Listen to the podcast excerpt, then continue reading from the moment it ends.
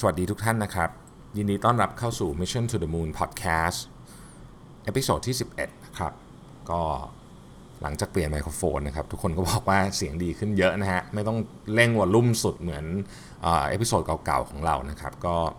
ก็ดีใจนะครับที่ลงทุนเอาไมโครโฟนนี้มาใช้นะฮะเเหมือนทุกครั้งนะครับพอดแคสต์ของเราได้รับการสนับสนุนโดย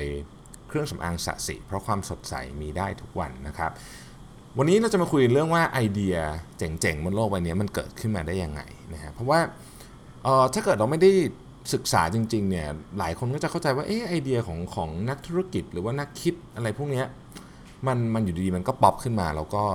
แล้วก็เหมือนแบบได้มี eureka moment อะเราก็แบบเป็นไอเดียที่เจ๋งสุดๆเลยหมายความว่าเฮ้ยถ้าเกิดเราไม่มี moment แบบนั้นเนี่ยเราก็จะไม่สามารถทำสร้างสรรค์ของเจ๋งๆออกมาได้หรือเปล่านะฮะในความเป็นจริงเนี่ย ผมศึกษาประวัติของนักธุรกิจนักคิดนักวิทยาศาสตร์หลายท่านนะฮะก็ค้นพบว่าเฮ้ยจริงๆแล้วเนี่ยแทบไม่มีใครเลยนะ ที่ผมอ่านนะที่ที่อยู่ดีๆเขาคิดอะไรออกมาจากจากเขาเรียกว่า out of nowhere นะฮะคือทุกคนเนี่ยมีมีการสะสมกระบวนท่ามาเยอะมาก ลองผิดลองถูกทดลองอะไรต่างๆ มาเยอะจนกระทั่งมันตกผลึกแล้วกันใช้คำนี้นะครับ ยกตัวอย่างเช่นไอน์สไตน์เซอร์ไอแซกนิวตันหรือว่าชาลส์ดาวินเองก็ตามอย่างชาลส์ดาวินเนี่ยมันก็มีการค้นพบหลักฐานว่า ทฤษฎีของเขาเนี่ยนะครับออของชาลส์ดาวินเนี่ยที่เป็นที่โด่งดังไปทั่วโลกเนี่ยจริง ๆ แล้วเนี่ยมันถูกเหมือนกับเกือบจะ crack ออกแล้วอะ 90%อะอยู่ในอยู่ในสมุดบันทึกของเขาเพียงแต่ว่า มันใช้เวลาอีกนานกว่ากว่าจะถูกเหมือนกับใส่จิ๊กซอชิ้นสุดท้ายลงไปได้เท่านั้นเองนะครับวันนี้เราก็อยากจะมาคุยกันเรื่องนี้ว่าเอ๊เรา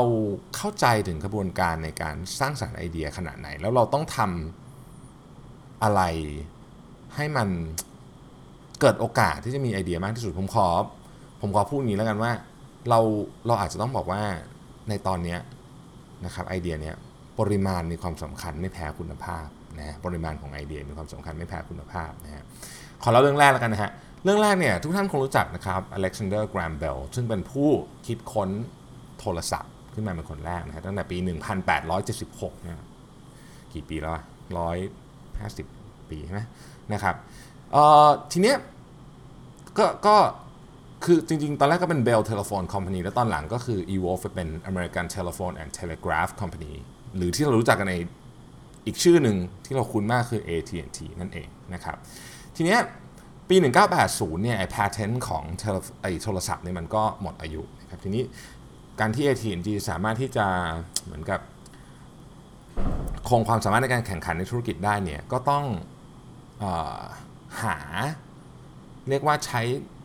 ใช้พลังของของวิทยาศาสตร์เข้ามาช่วยนะครับ จึงมีการก่อตั้ง Bell Telephone Laboratories ขึ้นมาในปี 1925 ซึ่งที่นี่เองเนี่ยนะฮะเป็นที่สร้างนักวิทยาศาสตร์ชั้นนำของโลกมากมายนะครับมากมาย ทีเนี้ยต้องย้อนกลับไปบอกกันว่าในปี 1925 เนี่ยโทรศัพท์เนี่ยมันไม่เหมือนโทรศัพท์วันนี้นะ มันมันมันมันโบราณกว่านี้มาก คือจริงๆเนี่ยโทรศัพท์สมัยก่อนเนี่ยมันไม่ มันไม่มีเสียงนะหมายถึงว่าไม่ไม่ใช่ไม่มีเสียงคือหมายถึงว่ามันไม่ มันไม่มีเสียงร้องริงอะริงไม่มีริงโทนอะคือคือคุณต้องคนโทรเนี่ยต้องต้องตะโกนเข้าไป แล้วก็จนคนอีกข้างหนึ่ง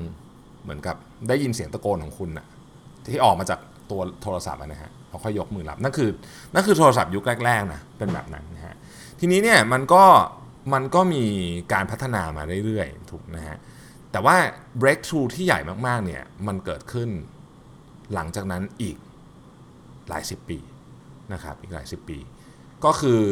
อในช่วงประมาณสัก 1940นะฮะหลังจากที่ช่วงรอยต่อของสงครามนะครับก็มีนักฟิสิกส์สองคนของ Bell Labs นะครับชื่อวอลเตอร์กับ วอลเตอร์แบรตเทนกับจอห์นบาร์ดีนขออภัยถ้าอ่านชื่อผิดนะฮะเขาก็คิดวิธีการขยายสัญญาณนะครับ หรือ amplifying นี่นะฮะออของสัญญาณไฟฟ้านะครับ ก็ส่งผ่านเทคนิคมันก็คือส่งผ่านเหมือนกับซิลิโคนแผ่นบางๆอะไรอย่างเงี้ยนะฮะเราเรียกเราเรียกคือมันคือทรานซิสเตอร์นั่นแหละนะครับซึ่งตอนแรกเนี่ย ทุกคนก็ยังแบบเอ๊ะจะเอามาไปทำอะไรดีนะฮะจะเอามาทำอะไรดีนะแต่ว่าเพราะว่าตอนแรกเนี่ยทรานซิสเตอร์เนี่ยมันมีปัญหาเรื่องเรื่องแบบ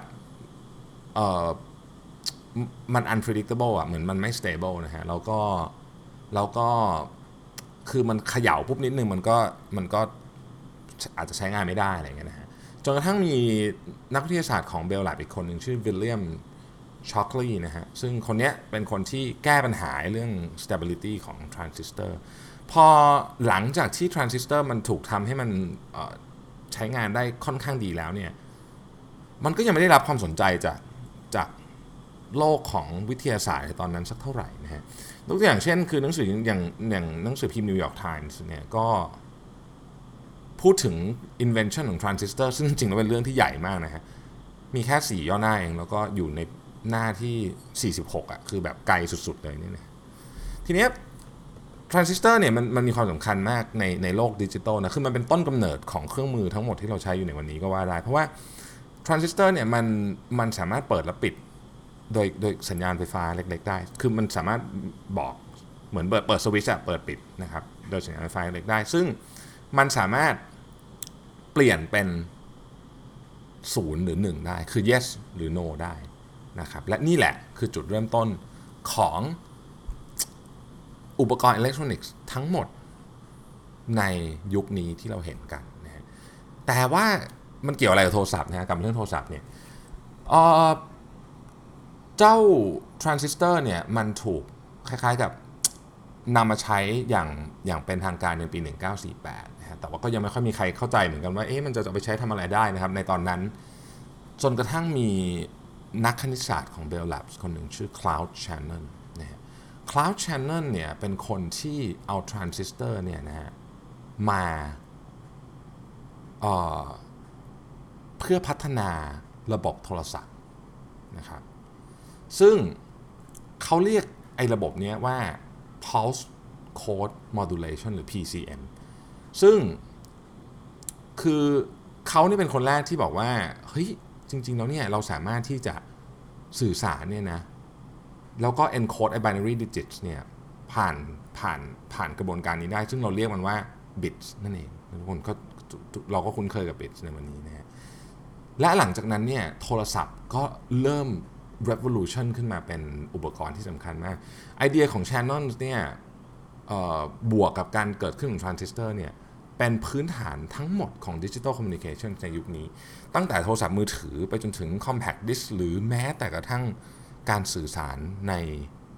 อวกาศด้วยนะครับ ประเด็นที่จะบอกคือว่าไอเดียทั้งหมดนี้ที่มันเกิดขึ้นเนี่ยมันไม่ได้เกิดขึ้นจากคนเดียวด้วยซ้ำและไม่ได้เกิดขึ้นในช่วงเวลาสั้นๆนะครับอเล็กซานเดอร์ แกรมเบลเนี่ยนะฮะคิดคิดโทรศัพท์เนี่ยตั้งแต่ปี นู่นน่ะ1876 แต่ว่าต้องมาถึงช่วง 1950 นะครับ เราถึงจะมีโทรศัพท์ที่แบบดีๆ ใช้กันนะฮะ ถ้าเรามาดูนะว่านักเขียนนักวาดภาพนักวิทยาศาสตร์จิตรกรต่างๆเนี่ยเขากว่าเขาจะได้ผลงาน masterpiece มาเนี่ยเขาต้องทำอะไรบ้างนะครับยกตัวอย่างนะปิกัสโซเนี่ยนะครับปิกัสโซเนี่ยมีผลงาน วาดภาพแบบระบายสีเนี่ยนะครับพันแปดร้อยชิ้น มีรูปปั้นพันสองร้อยชิ้นนะครับ แล้วก็มีงานด้านเซรามิก 2,800 ชิ้น แล้วมีภาพวาดเฉยๆที่ไม่ได้ที่เป็นแบบภาพสเก็ตช์อะไรเงี้ยอีก 12,000 ชิ้น แต่ไอ้ที่เรารู้จักกันเนี่ยมีหลักสิบ แต่แค่นั้นก็ทำให้ปิกัสโซเนี่ยโด่งดังมากแล้ว แต่ถ้าเกิดคุณถามว่าเอ๊ะอัตราความโด่งดังของภาพของปิกัสโซเทียบกับปริมาณงานที่เขาทำในชีวิตเนี่ยมันเยอะแค่ไหนก็ต้องบอกว่าต่ำมาก นะครับต้องบอกว่าอัตราส่วนก็คือต่ำมากนะเช่นเดียวกันกับโมซาร์ทบีโธเฟนนะครับก็เหมือนกันอะ่ะคือทั้งคู่เนี่ยประพันธ์เพลงไว้เยอะมากเป็นแบบหลักพันเพลง แต่ว่าที่มันดังๆ มีก็มีไม่กี่เพลงลีโอนาร์โดดาวินชีก็เช่นเดียวกันนะครับลีโอนาร์โดดาวินชีเนี่ยก็เป็นคนที่มีผลงานเยอะมากเป็นหลักหมื่นชิ้น แต่ที่เรารู้จักรู้จักกันเนี่ยก็มีเพียงไม่กี่ชิ้นเท่านั้นเองนะครับ อัลเบิร์ตไอน์สไตน์ก็เช่นเดียวกันนักวิทยาศาสตร์หลายท่านก็เป็นแบบนี้คือมีทฤษฎีเลยเยอะแยะที่ไม่มีใครจำได้เลย แต่ว่ามันจะมีหนึ่งอย่างที่ที่โด่งดังมาก และคนเหล่านี้คืออัจฉริยภาพระดับโลก ดังนั้นถ้าเกิดว่าเราต้องการจะมีไอเดียเจ๋งๆนี่นะครับอย่ามัวแต่คิดถ้าต้องลงมือทำด้วยนะครับพวกนี้ไอเดียพวกนี้มันถูกทำออกมา แล้วมันก็ในที่สุดมันจะถูกกระบวนการอของเทคโนโลยีของวัฒนาการของสังคมของอะไรต่างๆเนี่ยเลือกมาเองว่าอะไรที่มันจะออกมาโด่งดังได้ไหมนะ ทีนี้เมื่อกี้พูดถึงเลโอนาร์โด ดาวินชีนะฮะผมอยากจะเล่าเรื่องของของเขาให้ฟังนิดนึงผมผมผมชอบเลโอนาร์โด ดาวินชีมาก เขาเป็นคนที่เจ๋งมาก ผมอ่านหนังสือที่เป็นประวัติของเขานะฮะ เป็นหนังสือเล่มหนาๆนะฮะที่ผมเข้าใจว่าวอลเตอร์วอลเตอร์ไอแซคสันเป็นคนเขียนวอลเตอร์ไอแซคสันนี่เป็นคนที่เขียนประวัติคนได้เก่งสุดเลยนะครับไปสัมภาษณ์สตีฟ จ็อบส์อะไรก็โอ้โหเขียนมันมาก เช่นเดียวกับเล่มนี้นะฮะ อันนี้ไม่ได้ไปสัมภาษณ์นะเลโอนาร์โดดาวินชีก็ก็ เสียชีวิตไปนานมากแล้วนะฮะแต่ว่าเราได้ได้ได้อ่านผ่านตัวอักษรถึงประวัติและวิธีคิดของเขานะครับเลโอนาร์โด ดาวินชีเนี่ยเริ่มต้นชีวิตเรียกว่าการทำงานตั้งแต่ 14 นะฮะ คือเขาก็ไปอยู่ที่ที่กับอาจารย์รู้สึกเป็นที่ฟลอเรนซ์นะครับถ้าจำไม่ผิดก็อาจารย์คนนี้ก็สอนดาวินชีหลายเรื่องนะครับเรื่องดาวินชีเนี่ยมีความสนใจเรื่องเยอะมากทั้งเรื่องเรขาคณิตทัศ ทัศนมิตินะครับ การแรเงาคณิตศาสตร์ต่างๆเนี่ยนะครับทีนี้อายุแค่20 เองเนี่ยก็ได้เป็น master painter แล้ว master painter ก็ก็เหมือนกับเป็นคนที่สามารถวาดภาพเพื่อขายได้อะไรประมาณนี้นะฮะทีนี้มันมีความเจ๋งอยู่อย่างนึงฮะคือตอนอายุ 20 เนี่ยเลโอนาร์โด ดาวินชีเนี่ยก็ได้วาดภาพภาพหนึ่งร่วมกับอาจารย์ของเขา ซึ่งชื่อว่าแอนเดรียเดล วอร์ c โ o ขออภัยถ้าอ่านชื่อมันเป็นภาษาอิตาเลียนเราอ่านไม่ค่อยออก นั่นแหละครับ อาจารย์ของเขาเนี่ยนะฮะ ก็วาดภาพกับดาวินชีภาพในชื่อ The Baptism of Christ นะฮะ ซึ่งก็เป็นรูปมีพระเยซูแล้วก็มีเทวดาสององค์อยู่ข้างๆนะฮะ เทวดาองค์ที่วาดโดยอาจารย์เนี่ยดูแข็งทื่อและไม่มีชีวิตชีวา นี่คือสิ่งที่หนังสือเขียนไว้ แล้วเส้นผมก็ดูตรงๆ ถ้าใครอยากจะเห็นภาพนี้ก็ไปsearch Google เอาแต่เทวดาที่ที่ดาวินชีวาดเนี่ยดูมีชีวิตชีวา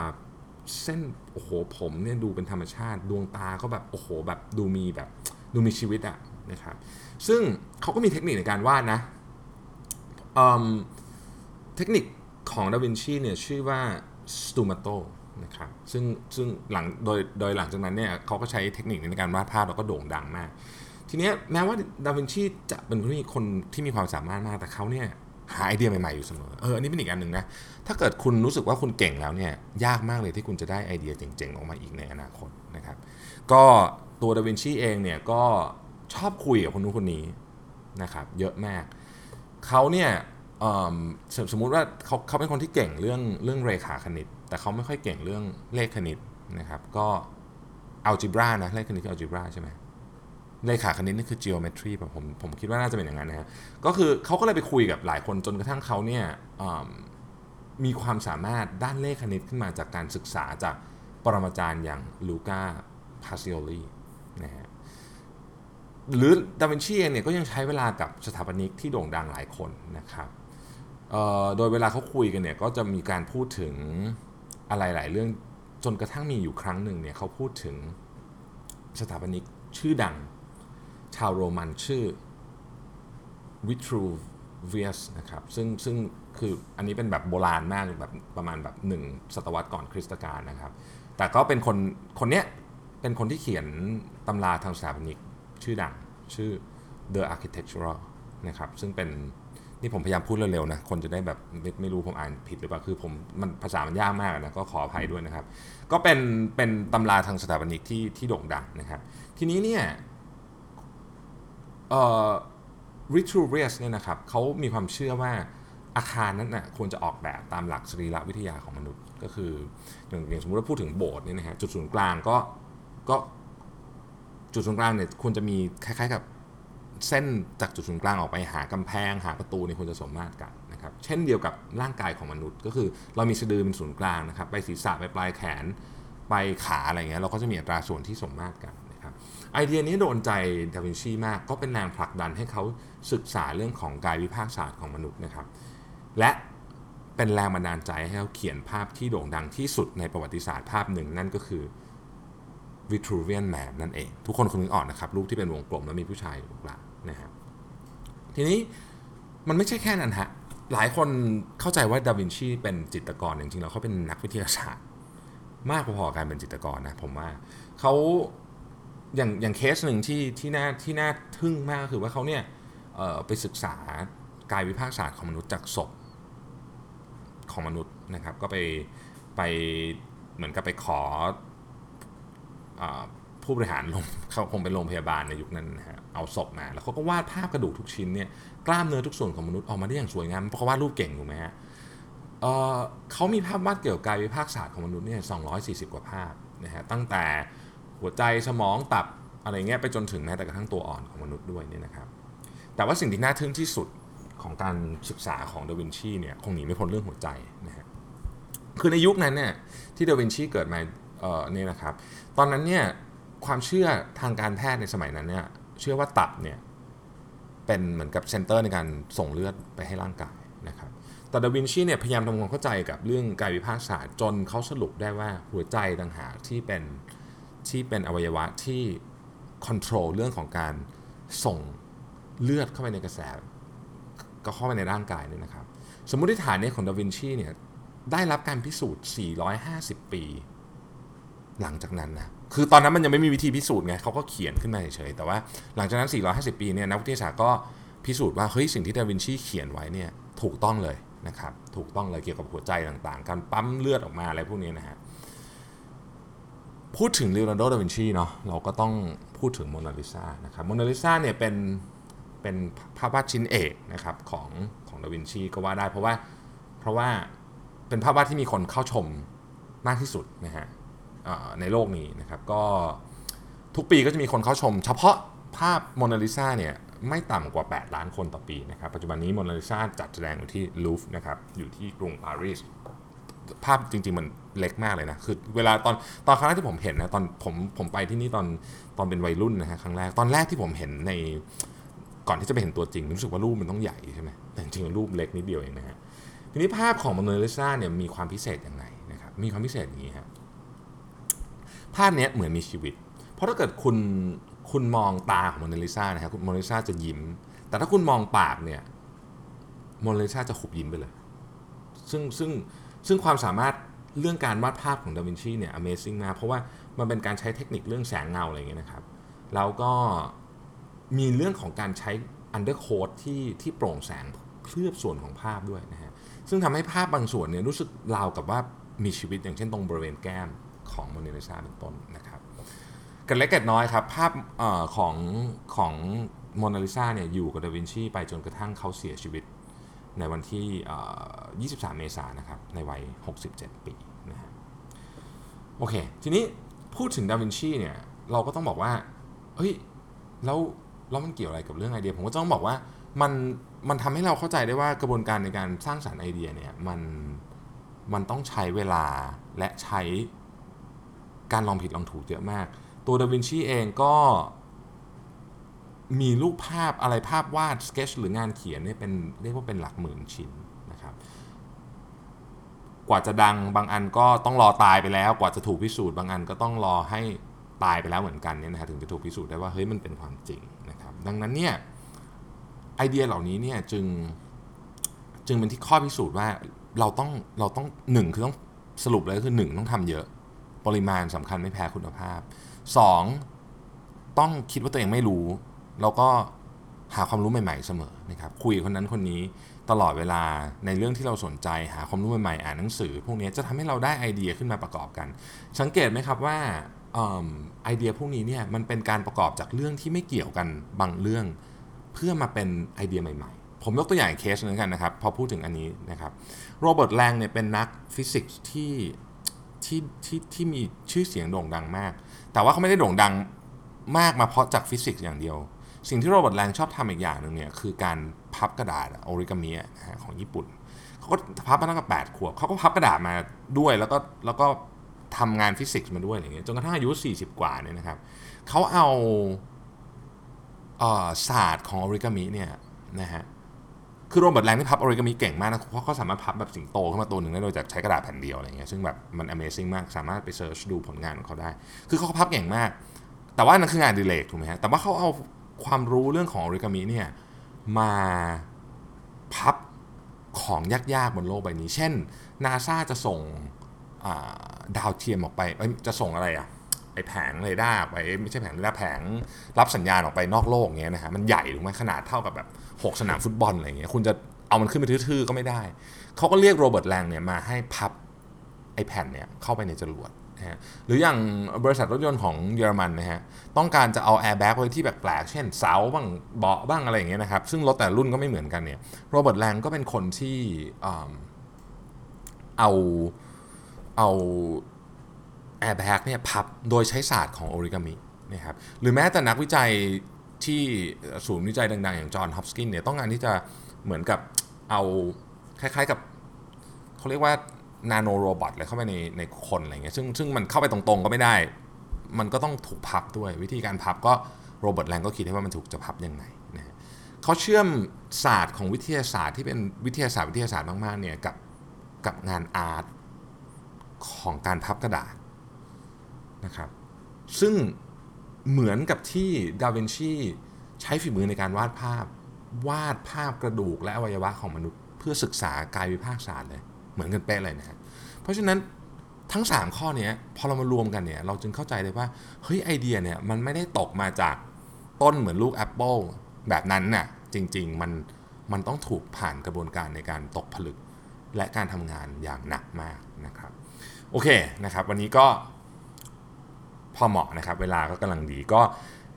ต้องขอขอบคุณทุกท่านที่ติดตามนะครับ แล้วถ้าเกิดมีใครอยากจะให้ผมพูดเรื่องไหน หรือคิดว่าอยากผมจะปรับปรุงรายการได้ยังไงบ้างยาวไปสั้นไปนะครับ เสียงไม่ชัดอะไรอย่างเงี้ยนะครับ ก็ขอให้รบกวนช่วยส่งข้อความเข้ามาในเพจ Mission to the Moon หน่อยนะครับ หรือไปคอมเมนต์ใต้พอดแคสต์ของเราก็ได้นะฮะเราก็เดี๋ยวพรุ่งนี้พบกันใหม่นะครับ ก็อย่าไม่ลืมที่จะขอบคุณสปอนเซอร์ของเรานะครับ เครื่องสำอางสัตสีเพราะความสดใสมีได้ทุกวัน วันนี้ลาไปก่อนนะครับ ขอบคุณมากครับ